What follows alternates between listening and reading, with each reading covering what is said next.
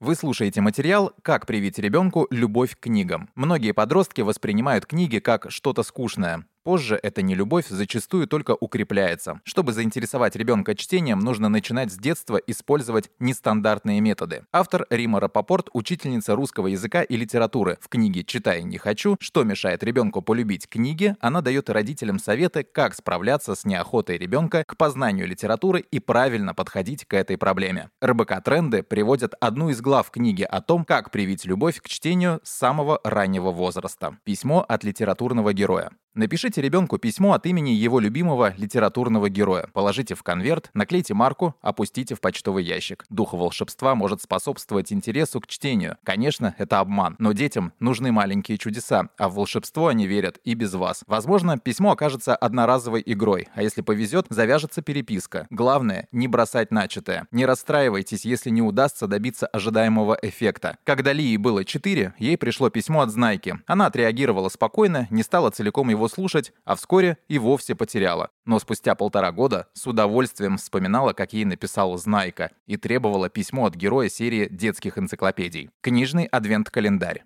Многие родители перед Новым годом покупают ребенку адвент-календарь, чтобы считать дни до праздника. Каждый день новое окошко в календаре, где прячется игрушка, наклейка, конфета и прочие приятные вещи. Можно закупить небольших по объему и максимально интересных книжек и самостоятельно смастерить книжный календарь. Или, чтобы предотвратить пресыщение ребенка и ваше банкротство, даже 10 дней такого ожидания праздника с нынешними ценами на книжном рынке обойдутся в несколько тысяч, отберите разные предновогодние стихи, сказки, рассказы, красиво распечатайте их и вложите в подготовленные окошки. Читать лучше вместе, где-нибудь под елкой. Для большей мотивации не грех сопроводить тексты конфетами. Пусть календарь будет красивым, вкусно пахнущим, таким, который мог получиться только в вашей семье. Ребенок запомнит, что чтение — это праздник. Книжное дерево семьи. Наверняка в начальной школе вам придется делать книжное дерево семьи. На самом деле это симпатичная и полезная штука, так что на всякий случай можно не дожидаться учительской команды и сделать домашнее дерево для души. Нарисуйте или распечатайте большое дерево размером где-нибудь с ватман. Вместе с ребенком наклейте на крону маленькие фотографии всех членов семьи. Разузнайте, все еще вместе с ребенком, какие книги они больше всего любили в детстве. Впишите название книг или вклейте фото обложек. Пусть ребенок тоже обязательно впишет свою любимую